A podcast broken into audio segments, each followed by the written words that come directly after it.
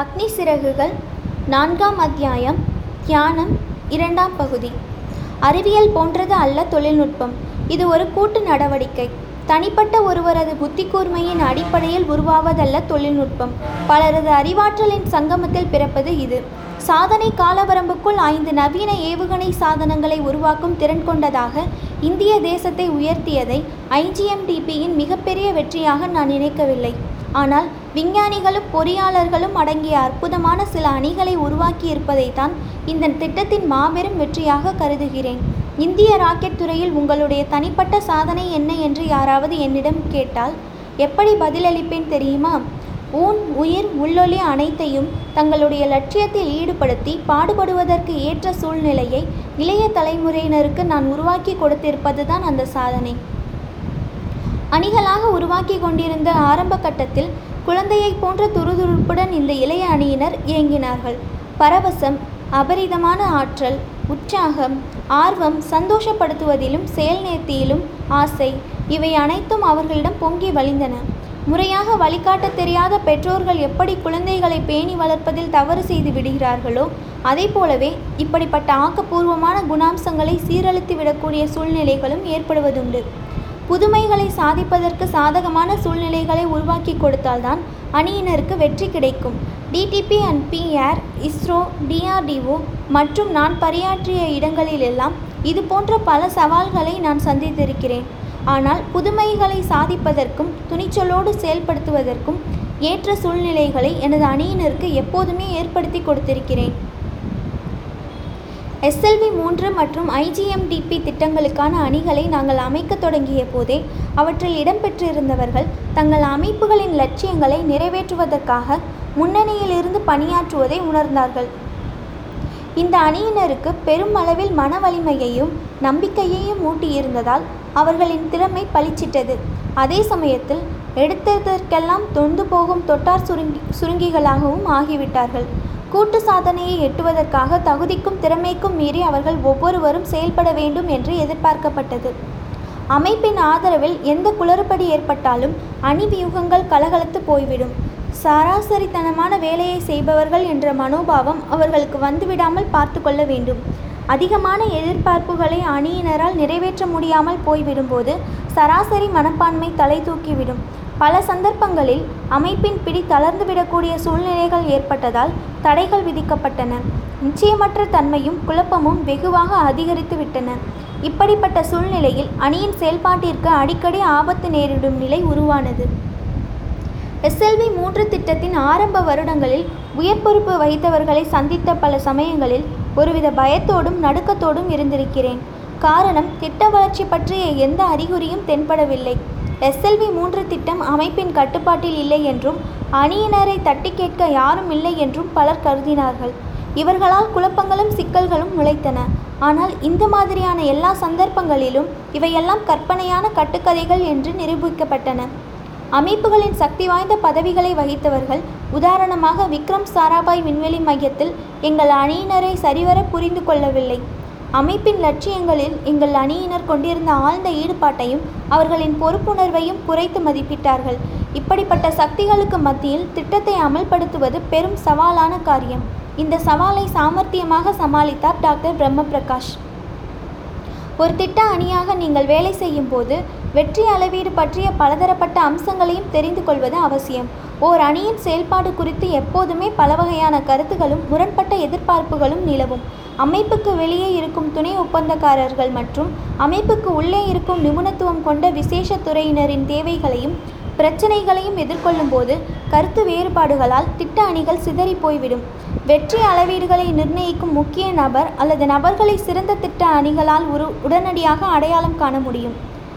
இப்படிப்பட்ட முக்கியமான நபர்களிடம் பேச்சுவார்த்தை நடத்தி அவர்களின் எதிர்பார்ப்புகளை தெரிந்து கொண்டு அவர்களை தம் பக்கம் வளைத்து கொள்வது அணித்தலைவரின் ஒரு முக்கியமான அம்சம்.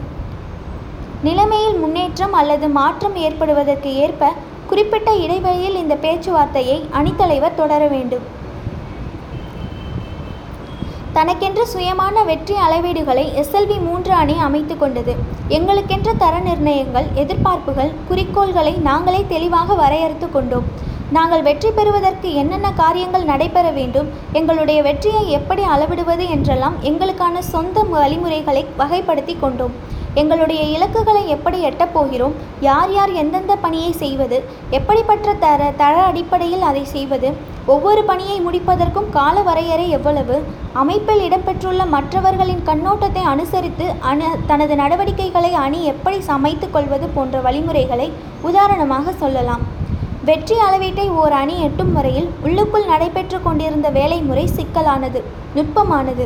உள்ளுக்குள் ஏகப்பட்ட விஷயங்கள் வெளியே தெரியாமல் நடைபெற்று கொண்டிருந்தன. வெளியே இருந்து பார்க்கும்போது திட்ட இலக்குகளை எட்டுவதற்காக அணியினர் மும்முரமாக பாடுபட்டு கொண்டிருப்பது தெரியும். ஆனால் தங்களின் தேவை என்ன என்பது அவர்களுக்கு துல்லியமாக தெரியாது. ஒரு பணி மையத்தில் தங்களுக்கு உபயோகம் இல்லாத ஏதோ ஒரு வேலை நடைபெற்று கொண்டிருப்பதை பார்த்த பார்த்த பிறகுதான் அவர்களுக்கு நிலவரம் புரியும். பல தடவை திரும்ப திரும்ப இந்த குளறுபடிகளை நான் பார்த்திருக்கிறேன். அணி உறுப்பினர் ஒருவர் துப்பறியும் நிபுணர் போல செயல்பட்டாக வேண்டும். திட்டத்தை எப்படி தொடர்ந்து செயல்படுத்துவது என்பதற்கான தடயங்களை தோண்டி துருவி கண்டுபிடிக்க வேண்டும். இப்படி சேகரித்த பலவிதமான சின்ன சின்ன ஆதாரங்களை ஒன்றிணைத்து பார்த்தால் திட்டத்தின் வெற்றிக்கு தேவையான அம்சங்களும் வழிமுறைகளும் தெல்ல தெளிவாக புலப்படும். ஒரு விதத்தில் திட்ட அணிகளுக்கும் பணிமயங்களுக்கும் இடையே நல்லுறவை பலப்படுத்தி பக்குவமாக பாதுகாக்க வேண்டியது திட்ட தலைவரின் பொறுப்பு. பரஸ்பரம் ஒருவரை ஒருவர் சார்ந்து இருக்கிறோம் என்பதையும் நாமும் திட்டத்தில் பங்கேற்று இருக்கிறோம் என்பதையும் இந்த இரு தரப்பினரும் அழுத்தம் திருத்தமாக தங்கள் மனதில் பதிய வைத்துக் கொள்ள வேண்டும். இன்னொரு விதத்தில் ஒவ்வொரு தரப்பினரும் அடுத்த தரப்பின் தகுதி திறமைகளை எடை போட வேண்டும். அத்தோடு பலமான பலவீனமான பகுதிகளையும் அறிந்து வைத்துக் கொள்ள வேண்டும். அப்போதுதான் எதை செய்வது எப்படி செய்வது என்று திட்டமிட முடியும். உண்மையில் பார்க்க போனால் இந்த ஒட்டுமொத்த ஆட்டமும் ஓர் ஒப்பந்த நடவடிக்கையாக தெரியும். ஒவ்வொரு தரப்பினரும் மறுதரப்பினரின் எதிர்பார்ப்புகளை கண்டறிந்து ஒரு உடன்பாட்டிற்கு வருவதை போன்றது இது. அடுத்த தரப்பின் தடைகளை உணர்ந்து கொள்ளும் யதார்த்தம் வெற்றி அளவீடுகளை எடுத்து சொல்லி விளக்குவது இந்த நல்லுறவை பேணி காப்பதற்கான எளிய வழிமுறைகளை வகுத்து கொள்வது என்பதெல்லாம் இந்த உடன்பாட்டில் அடங்கும். எதிர்காலத்தில் தொழில்நுட்ப ரீதியிலும் தனிப்பட்ட முறையிலும் எந்த மோசமான பாதிக பாதிப்புகளும் ஏற்படாமல் இருக்க வேண்டும் என்றால் உறவில் குழப்பங்களுக்கு இடம் தரக்கூடாது. இதற்கு இந்த விதி விதிமுறைகள் கை கொடுக்கும். நல்லுறவு பேணும் அணுகுமுறை தொடர்பாக ஐஜிஎம்டிபியில் சிவதானு பிள்ளையும் அவரது அணியினரும் வெகு சிறப்பான உத்தி ஒன்றை உருவாக்கியிருந்தார்கள். பேஸ் என்ற இந்த உத்தியில் திட்டம் அலசி ஆராய்தல் கட்டுப்பாடு மதிப்பீடு அம்சங்கள் இடம்பெற்றுள்ளன. திட்ட அணி ஒன்றும் ஒரு குறிப்பிட்ட பணி மையத்தினரும் தினமும் பகல் பன்னிரண்டு மணியிலிருந்து ஒரு மணி வரை ஒன்று கூடி அமர்ந்து சிக்கலான வழிமுறை பற்றி அலசி ஆராய்வார்கள். இதன் மூலம் தங்களுக்கிடையே வெற்றி மனோபாவத்தை உருவாக்கி கொள்வார்கள். எப்படி வெற்றி அடைவது என்ற திட்டம் தீட்டுவதிலும் எதிர்கால வெற்றி பற்றிய தொலைநோக்கிலும் பரவசம் பிறக்கும். இது ஊக்க சக்தியை ஊற்றெடுக்க செய்து பெருக வைப்பதை நான் கண்டிருக்கிறேன். இதனால் திட்டப்பணிகள் என்றும் தங்கு தடையில்லாமல் தொடரும். வளர்முக நிர்வாக டெவலப்மெண்ட் டெவலப்மெண்டல் மேனேஜ்மெண்ட் மாதிரிகளை அடிப்படையாக கொண்டு உருவானது தான் தொழில்நுட்ப நிர்வாகம். டெக்னாலஜி மேனேஜ்மெண்ட் என்ற சிந்தனை அறுபதுகளின் தொடக்கத்தில் இணைக்க மனோபாவம் மற்றும் பலனை அடிப்படையாக கொண்ட நிர்வாக கட்டமைப்புகளுக்கு இடையே ஏற்பட்ட ஒரு முரண்பாட்டில் உருவானதுதான். வளர்முக நிர்வாகம் ஒரு நபரின் தனித்தன்மைக்கு முக்கியத்துவம் அளிப்பது. ஒருவித நிர்வாக கண்ணோட்டம். அந்த தொழிலாளி சார்ந்திருக்கும் அமைப்புக்கு முக்கியத்துவம் கொடுப்பது மற்றொரு விதமான கண்ணோட்டம். இவைதான் அடிப்படையான இரண்டு வகை நிர்வாக முறைகள். தொழில்நுட்ப நபரான ஒரு தொழிலாளியை மையமாக கொண்டிருப்பது என்னுடைய நிர்வாக கொள்கை.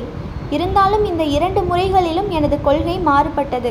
ஒருவரின் தனித்தன்மையை மையமாக கொண்ட நிர்வாக முறையில் நபர்களின் சுதந்திரத்திற்கும் முக்கியத்துவம் கொடுக்கிறது. அமைப்பை மையமாக கொண்ட நிர்வாக முறையில் அமைப்பின் செயல்பாடுதான் முக்கியம். இங்கு ஒவ்வொருவரும் அமைப்பை சார்ந்திருக்க வேண்டிய நிலை. நானோ அமைப்பினரும் தனிநபரும் பரஸ்பரம் ஒருவரை ஒருவர் சார்ந்திருந்து கூட்டாக செயல்படுவதை வலியுறுத்தினேன். ஒருவருக்கு ஒருவர் ஆதரவாக இருக்கும் கூட்டு திட்டங்கள் எல்லாவித சக்திகளையும் ஒன்று திரட்டிக் கொள்வது மனிதர்கள் ஆதாரங்கள் கால அட்டவணைகள் செலவினங்கள் முதலியவற்றையெல்லாம் ஒன்றுக்கொன்று தொடர்பு படுத்திக் கொள்வது என்று அம்சங்களை நான் வலியுறுத்துகிறேன். ஒரு சிந்தனை என்ற அளவில் சுய அறிதல் என்ற புதிய உளவியல் கருத்துக்கு விதை போட்ட முதல் நபர் ஆப்ரஹாம் மாஸ்லோ. ஐரோப்பாவில் ராடாஃப் ஸ்டீனரும் ரெக் ரெக் ரெவான்ஸும் தனிநபர் அறிதல் மற்றும் அமைப்புக்கு புத்துயிர் அளித்தல் என்ற அளவில் இந்த சிந்தனையை முறைப்படுத்தி வடிவம் கொடுத்தார்கள். புத்த பொருளாதாரத்தை அறிமு அறிமுகப்படுத்தி ஆங்கில ஜெர்மானிய நிர்வாக தத்துவ மேதை ஃப்ரிட்ஸ் மாச்சர் சிறியதாக இருப்பதே அழகு என்ற சிந்தனைக்கு எழுத்து வடிவம் கொடுத்தார். அடிமட்ட அளவிலான தொழில்நுட்பத்தை வலியுறுத்திய மகாத்மா காந்தி வியாபார நடவடிக்கைகள் அனைத்தும் வாடிக்கையாளர்களை மையமாக கொண்டே அமைய வேண்டும் என்று திட்டவட்டமாக சொன்னார். வளர்ச்சியின் வேகத்திற்கு ஈடு கொடுக்கும் வகையில் அடிப்படை கட்டமைப்பு வசதிகளை ஜேஆர்டி டாட்டா உருவாக்கினார். டாக்டர் ஹோமி ஹெங்க ஜெஹாங்கீர் பாபாவும் பேராசிரியர் விக்ரம் சாராபாயும் உயர் தொழில்நுட்ப அடிப்படையில் முழுமை மற்றும் தங்கு தடையில்லாத தொடர்தன்மையின் இயற்கை விதிகளுக்கு முக்கியத்துவம் கொடுத்து தெளிவான முறையில் அணுசக்தி மற்றும் விண்வெளி திட்டங்களை தீட்டினார்கள். டாக்டர் பாபா மற்றும் பேராசிரியர் சாராபாயின் வளர்முக தத்துவத்திற்கு மேலும் மெருகு சேர்த்த டாக்டர் எம் எஸ் சுவாமிநாதன் இந்தியாவில் பசுமை புரட்சி திட்டத்தை அறிமுகப்படுத்தினார். இயற்கையான ஒருங்கிணைப்பு கோட்பாட்டின் இன்னொரு செயல் வடிவம் இது. சக்தி படைத்த கூட்டுறவு இயக்கம் மூலம் பால் பொருட்கள் தொழிலில் டாக்டர் வர்கீஸ் குரியன் ஒரு புரட்சியை ஏற்படுத்தினார். விண்வெளி ஆராய்ச்சியில் திட்ட குறிக்கோள் நிர்வாகம் என்ற சிந்தனையை செதுக்கினார் பேராசிரியர் சதீஷ் தவான். விண்வெளி ஆராய்ச்சி துறையில் டாக்டர் பிரம்ம பிரகாஷ் வகுத்து தந்திருந்த உயர் தொழில்நுட்ப உத்திகள் மூலம் பேராசிரியர் சாராபாயின் லட்சியத்தையும் பேராசிரியர் தவானின் தொலைநோக்கு திட்டத்தையும் ஒருங்கிணைத்து செயல்வடிவம் கொடுப்பதற்கு ஐஜிஎம்டிபியில் பாடுபட்டேன். தொழில்நுட்ப நிர்வாகத்தில் நூற்றுக்கு நூறு சொந்த உத்திகளையே உருவாக்கி கொள்ளும் வகையில் ஐஜிஎம்டிபி திட்டம் தீட்டுவதற்காக உள்ளார்ந்த ஆற்றல் என்ற இயற்கை விதியையும் பயன்படுத்தி கொண்டேன். என் சிந்தனைகளை மிக தெளிவாக வெளிப்படுத்துவதற்காக இது பற்றி கொஞ்சம் விரிவாக சொல்ல விரும்புகிறேன். தேவைகள் புதுப்பித்தல் பரஸ்பரம் ஒருவரை ஒருவர் சார்ந்திருத்தல் இயல்பான தொடர்பு தன்மை. இந்த அம்சங்களை உண்மையாக முழுமையாக துல்லியமாக அறிந்து கொண்டால் தொழில்நுட்ப நிர்வாகம் என்ற மரம் வேரோடு செழித்தோங்கும். பரிணாம வளர்ச்சி கட்டத்தில் எந்தெந்த விதங்களில் வளர்ச்சி தொடர்கிறது என்பது மிகவும் முக்கியம். இது சில சமயங்களில் மெதுவாகவும் சில சமயங்களில் திடீர் வேகத்துடனும் மாற்றங்கள் நிகழும். ஒவ்வொரு மாற்றமும் ஒரு திடீர் பாய்ச்சலில் ஒரு புதிய நிலைக்கு கொண்டு செல்லலாம்.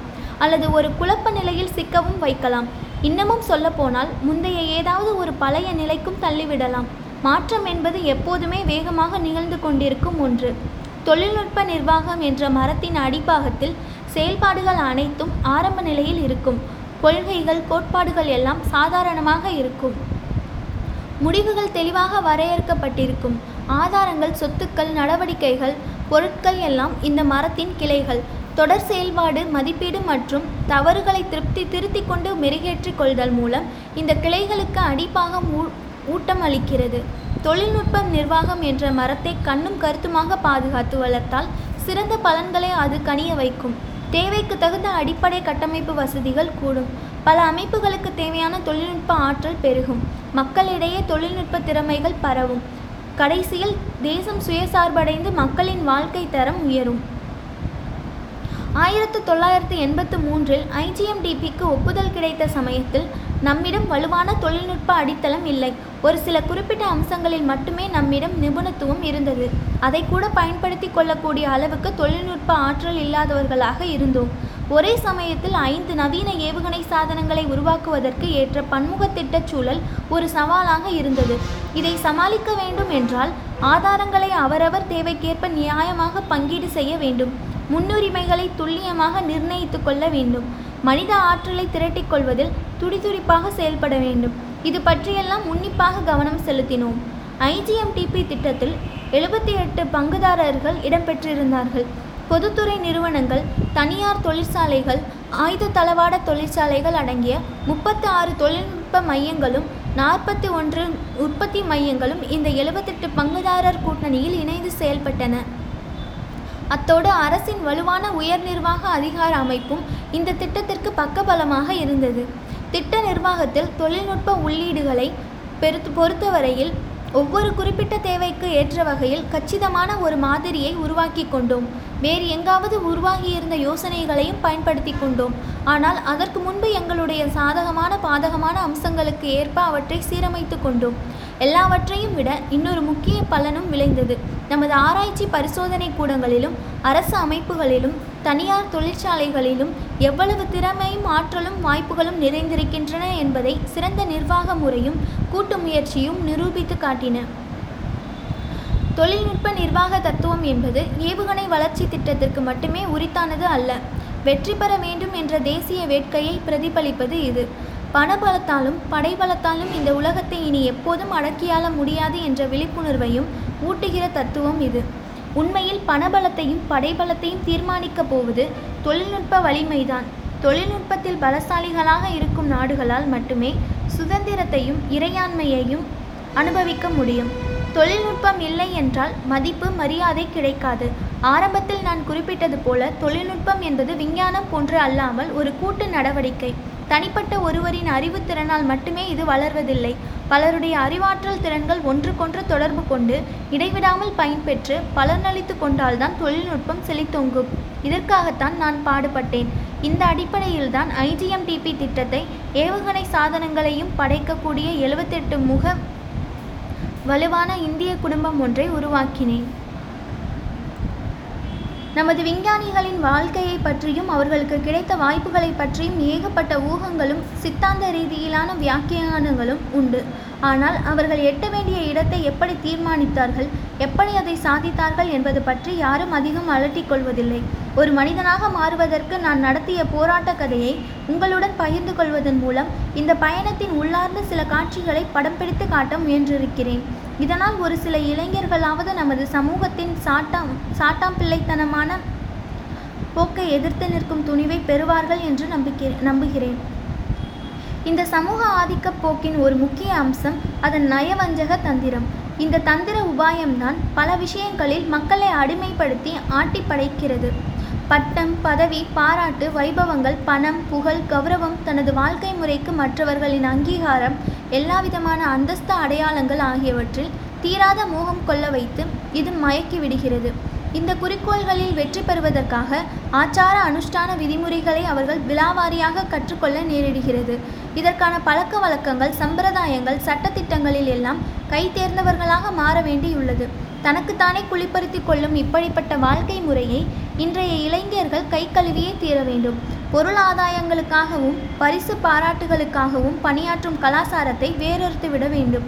பணம் படைத்தவர்கள் செல்வாக்குள்ள பெரிய மனிதர்கள் அறிவாளிகள் எல்லாம் அமைதி கிடைக்காமல் அவதிப்பட்டு கொண்டிருப்பதை நான் பார்க்கும்போது அகமத் ஜலாலுதீன் ஐயாத்துரை சாலமன் போன்றவர்களை நினைத்து பார்க்கிறேன். எந்தவித உலகாய உடைமைகளும் சொத்துக்களும் இல்லாமல் எவ்வளவு சந்தோஷமாக வாழ்ந்தார்கள் அவர்கள்? சோழமண்ட சோழமண்டல கடற்கரையில் சங்குகள் முழங்கும் மணல்வெளியில் சில மகாத்மாக்கள் வாழ்ந்திருக்கிறார்கள். ஒரு பருத்த நூல் லுங்கி அரைவாசி மெழுகுவர்த்தி கைப்பிடி இல்லாத பழைய குவளை இவைதாம் கரைமணலில் வாழ்ந்த அந்த மா மன்னர்களின் உடைமைகள். வசதியான வாழ்க்கையை தரும் எந்த வாய்ப்புக்கும் வழியில்லாத போதும் அவர்களுக்கு என்று எதுவுமே இல்லாத போதும் வாழ்க்கையில் இவ்வளவு நிறைவை பாதுகாப்பு உணர்வை எப்படி அவர்களால் அனுபவிக்க முடிந்தது? அவர்களுக்குள்ளே இருந்தே அதற்கான ஆதார சக்தி கிடைத்தது என்று நம்புகிறேன். மேலே நான் குறிப்பிட்டுள்ள வெளிப்புற பகட்டுகளை விட தங்களின் உள்முக அறிகுறிகளைத்தான் அவர்கள் பெரிதும் நம்பியிருந்தார்கள். உங்களுடைய உள்முக அறிகுறிகளை நீங்கள் அறிந்திருக்கிறீர்களா? அவர்களை நீங்கள் நம்புகிறீர்களா? உங்களுடைய வாழ்க்கை ஓட்டத்தை கட்டுப்படுத்தும் ல லகான் உங்கள் கையில் இருக்கிறதா? உங்களை திசை திருப்பி விடவும் முடக்கி விடுவதற்காகவும் வெளி நிர்பந்தங்களின் ஆதிக்கம் தொடர்ந்து கொண்டிருக்கும். அதில் சிக்கிக்கொள்ளாமல் நிறைய முடிவுகளை உங்களால் தீர்மானிக்க முடிந்தால் உங்களுடைய வாழ்க்கை சிறக்கும். உங்களுடைய சமுதாயம் மேம்பாடு அடையும். உள்முக வழிகாட்டுதலை செயல்படுத்தும் வலிமையானவர்கள் தேசத்திற்கு தலைவர்களாக கிடைப்பார்கள். இதனால் ஒட்டுமொத்த தேசமும் உயர்வடையும். சுய சிந்தனை ஆற்றலும் தன்னம்பிக்கையும் தன்னை அறிந்து கொள்ளும் திறனும் நிறைந்த மக்களை கொண்டிருக்கும். தேசத்தை எந்த தேச விரோதம் அல்லது சுயநல சக்தியாலும் ஆட்டி படைக்க முடியாது. உங்களின் உள்ள ஆதாரங்களை குறிப்பாக கற்பனை வளத்தை பயன்படுத்தி கொண்டு அதையே வாழ்க்கையின் முதலீடாக மாற்றிக்கொள்ள ஆசைப்படுங்கள். அந்த ஆசை உங்களுக்கு வெற்றியை தரும்.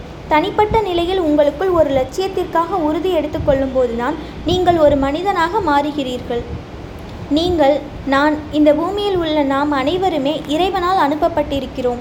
நமக்குள்ளே இருக்கும் அனைத்து ஆக்கத்திறன் வள வளங்களையும் பயன்படுத்தி கொண்டு மனசாட்சிக்கு பணிந்து அமைதியாக வாழ்வதற்காக அவன் நம்மை படைத்திருக்கிறான். நமது வாய்ப்புகளை தெரிவு செய்வதிலும் நமது தலைவிதியை உருவாக்கி கொள்வதிலும் தான் நாம் வேறுபடுகிறோம். வாழ்க்கை ஒரு சிக்கலான ஆட்டம். ஒரு மனிதனாக வாழ்வதற்கான உங்களுடைய பிறப்புற பிறப்புரிமையை தக்க வைத்துக் கொள்வதன் மூலம் மட்டுமே உங்களால் அதில் வெற்றி பெற முடியும். இந்த உரிமையை தக்க வைத்து கொள்ள வேண்டும் என்றால் நீங்கள் துணிச்சலுடன் செயல்பட வேண்டும். எந்த விஷயத்தையுமே இப்படித்தான் செய்தாக வேண்டும் என்று மற்றவர்கள் நிர்பந்திப்பதை புறக்கணிக்க மன உறுதி தேவை. தனது வீட்டு சமையலறையில் உணவு சாப்பிட சாப்பிட வைப்பதற்காக என்னை அழைத்து சென்ற சிவசுப்பிரமணிய ஐயரை என்னவென்று சொல்வீர்கள்? நான் பொறியியல் கல்லூரியில் சேர்வதற்காக தனது தங்க வளையல்களையும் சங்கிலியையும் அடமானம் வைத்த எனது சகோதரி ஜொஹாரா மாணவர் குழு புகைப்படம் எடுத்துக்கொண்ட போது என்னை தன்னுடன் முன்வரிசையில் உட்கார சொல்லி வற்புறுத்திய பேராசிரியர் ஸ்பாண்டர் மோட்டார் கேரேஜ் போன்ற இடத்தில் ஹோவர்கிராஃப்ட் விமானம் ஒன்றை உருவாக்கியது. சுதாகரின் துணிச்சல் டாக்டர் பிரம்ம பிரகாஷின் பக்கபலம் நாராயணனின் நிர்வாக திறமை ஆர். வெங்கட்ராமனின் தொலைநோக்கு அருணாச்சலத்தின் செயல்வேகம் இவையெல்லாம் எப்படி சாத்தியமானது? இந்த ஒவ்வொரு சம்பவமும் சக்தி படைத்த உள்ளார்ந்த வலிமைக்கும் முனைப்புக்கும் உதாரணங்கள். இருபத்தி ஐந்து நூற்றாண்டுகளுக்கு முன்பு பித்தோகரஸ் சொல்லியிருந்ததும் இதுதான். எல்லாவற்றையும் விட உங்களையே வந்தனை செய்து கொள்ளுங்கள். நான் ஒரு தத்துவ தந்தை அல்ல. தொழில்நுட்பம் அறிந்த ஒரு மனிதன் மட்டுமே. ராக்கெட் அறிவியல் நுட்பங்களை கற்றுக்கொள்வதிலேயே எனது வாழ்க்கை முழுவதையும் கழித்திருப்பவன் நான். இருந்தாலும் வெவ்வேறு அமைப்புகளில் ஏகப்பட்ட துறையை சார்ந்தவர்களுடன் பணியாற்றி இருக்கிறேன். ஒரு துறையில் ஈடுபடும் போது எப்படிப்பட்ட குழப்ப சூழலில் சிக்கிக்கொள்ள நேரிடும் என்பதை புரிந்து கொள்ளும் வாய்ப்பு பெற்றவன் நான். இதுவரை நான் விவரித்துள்ள விஷயங்களை பின்னோக்கி பார்த்தால் நான் தொலைவில் நின்று எனது கண்ணோட்டத்தில் சித்தரித்திருப்பது போல தோன்றுகிறது. நான் உள்வாங்கிக் கொண்ட விஷயங்கள் மற்றும் எனது சுய முடிவுகளின் அடிப்படையில் இதையெல்லாம் சொல்லியிருக்கிறேன். தவிர வேறு ஒன்றும் இல்லை எனது சகாக்கள் என்னுடன் இணைந்து பணியாற்றியவர்கள் தலைவர்கள் நான் பங்கேற்றிருந்த நாடகத்தின் நிஜமான நாயகர்கள் சிக்கலான ராக்கெட் அறிவியல் தொழில்நுட்ப நிர்வாகத்தின் முக்கிய பிரச்சினைகள் எல்லாவற்றையும் வரைபடத்தில் குறிப்பிட்டு காட்டுவது போல சித்தரித்துள்ளேன் என்று நினைக்கிறேன். சந்தோஷங்கள் துயரங்கள் வெற்றிகள் தோல்விகள் எல்லாமே அந்தந்த சந்தர்ப்பம் நேரம் இடத்திற்கு ஏற்ப குறிப்பிடத்தகுந்த அளவுக்கு மாறுபட்டிருந்தாலும் என் வாழ்க்கையை நான் வெகு தூரம் விலகி நின்று பார்க்கும்போது எல்லாமே ஒரே மாதிரியாக தோன்றுகிறது. அவற்றையெல்லாம் பொதுமைப்படுத்தி சொல்லியிருக்கிறேன். ஒரு விமானத்தில் நீங்கள் பறக்கும்போது கீழே பார்த்தால் மனிதர்கள் வீடுகள் பாறைகள் வயல்வெளிகள் மரங்கள் அனைத்தும் ஒரே மாதிரியான நிலப்பரப்பாக தோன்றும். ஒவ்வொன்றையும் வேறுபடுத்தி பார்ப்பது மிகவும் சிரமம். இப்போது நீங்கள் வாசித்து வந்த விஷயங்களும் அது போலத்தான் அதே போன்ற பறவை பார்வையில் தெரியும் என் வாழ்க்கை காட்சிகள் அவை. என் தகுதியை எனக்கு சந்தேகம் தருவது அதன் பெருமைதான் என் அதன் பெருமைதான். என் பயம் என் தரத்தோடு அது முரண்பட்டு தோன்றும். முதலாவது அக்னி ஏவப்பட்ட காலகட்டத்துடன் முடிவடையும் கதை இது. வாழ்க்கை பயணம் தொடர்ந்து கொண்டே இருக்கும். தொண்ணூறு கோடி மக்கள் கொண்ட ஒன்றுபட்ட தேசம் இது என்று நாம் நினைத்தால் எல்லா துறைகளிலும் இந்த மாபெரும் தேசம் மகத்தான சாதனைகளை படைக்கும். எனது இந்த கதை ராமேஸ்வரம் தீவில் மசூதி தெருவில் நூறு வருடங்களுக்கு மேலாக வாழ்ந்து அங்கேயே மடிந்த ஜெயினுலாபுதீனின் புல புதல்வன் கதை. தனது சகோதரனுக்கு உதவியாக பத்திரிகைகள் விற்ற ஒரு சின்ன பையனின் கதை. சிவசுப்பிரமணிய ஐயரும் ஐயாத்துறை சாலமனும் பயன்படுத்திய ஒரு மாணவனின் கதை. பண்டாலை போன்ற ஆசிரியர்களிடம் கல்வி கற்ற ஒரு மாணவரின் கதை. எம்ஜிகே மேனன் கண்டுபிடித்து பேராசிரியர் சாராபாய் பட்டை தீட்டிய ஒரு பொறியாளரின் கதை. தோல்விகளாலும் தடைகளாலும் சோதனைக்கு ஆளாக்கப்பட்ட ஒரு விஞ்ஞானியின் கதை. அறிவு கூர்மையும் சிரத்தையும் கொண்ட மிகப்பெரிய அணியின் பக்கபலம் பெற்றிருந்த ஒரு தலைவனின் கதை. இந்த கதை என்னோடு முடிந்துவிடும். உலக வழக்குப்படி எனக்கு எந்த பரம்பரை சொத்தும் இல்லை. நான் எதையும் சம்பாதிக்கவில்லை. எதையும் கட்டி வைக்கவில்லை. என்னிடமே எதுவும் கிடையாது. குடும்பம் மகன்கள் மகள்கள் யாருமே எனக்கு கிடையாது. இந்த மாபெரும் நாட்டில் நான் நன்றாகவே இருக்கிறேன். இதன் கோடிக்கணக்கான சிறுவர் சிறுமிகளை பார்க்கிறேன். எனக்குள்ளிருந்து அவர்கள் வற்றாத புனிதத்தை முகந்து இறைவனின் அருளை எங்கும் பரப்ப வேண்டும். ஓர் கிணற்றிலிருந்து நீர் இறைக்கிற மாதிரி மற்றவர்களை என்னை உதாரணமாக எடுத்துக்கொள்ள வேண்டும் என்று நான் விரும்பவில்லை. இருந்தாலும் ஒரு சில ஆத்மாக்களாவது உத்வேகம் பெறக்கூடும் என்றும் ஆன்மீக உணர்வு நிறைந்த வாழ்க்கையில் தான் முழுமையான திருப்தி காண முடியும் என்ற சமநிலைக்கு வரக்கூ வரக்கூடும் என்றும் நம்புகிறேன். இறைவனின் கருணை தான் உங்களுடைய பரம்பரை சொத்து. எனது கொள்ளு தாத்தா அவுல் தாத்தா பக்கீர் அப்பா ஜெயினுலாபுதீன் ஆகியோரின் இரத்த இரத்த பந்தம் அப்துல் கலாமுடன் முடிந்துவிடலாம். ஆனால் ஆண்டவனிடம் கருணைக்கு என்றுமே முடிவில்லை. நிரந்தரமானது அது.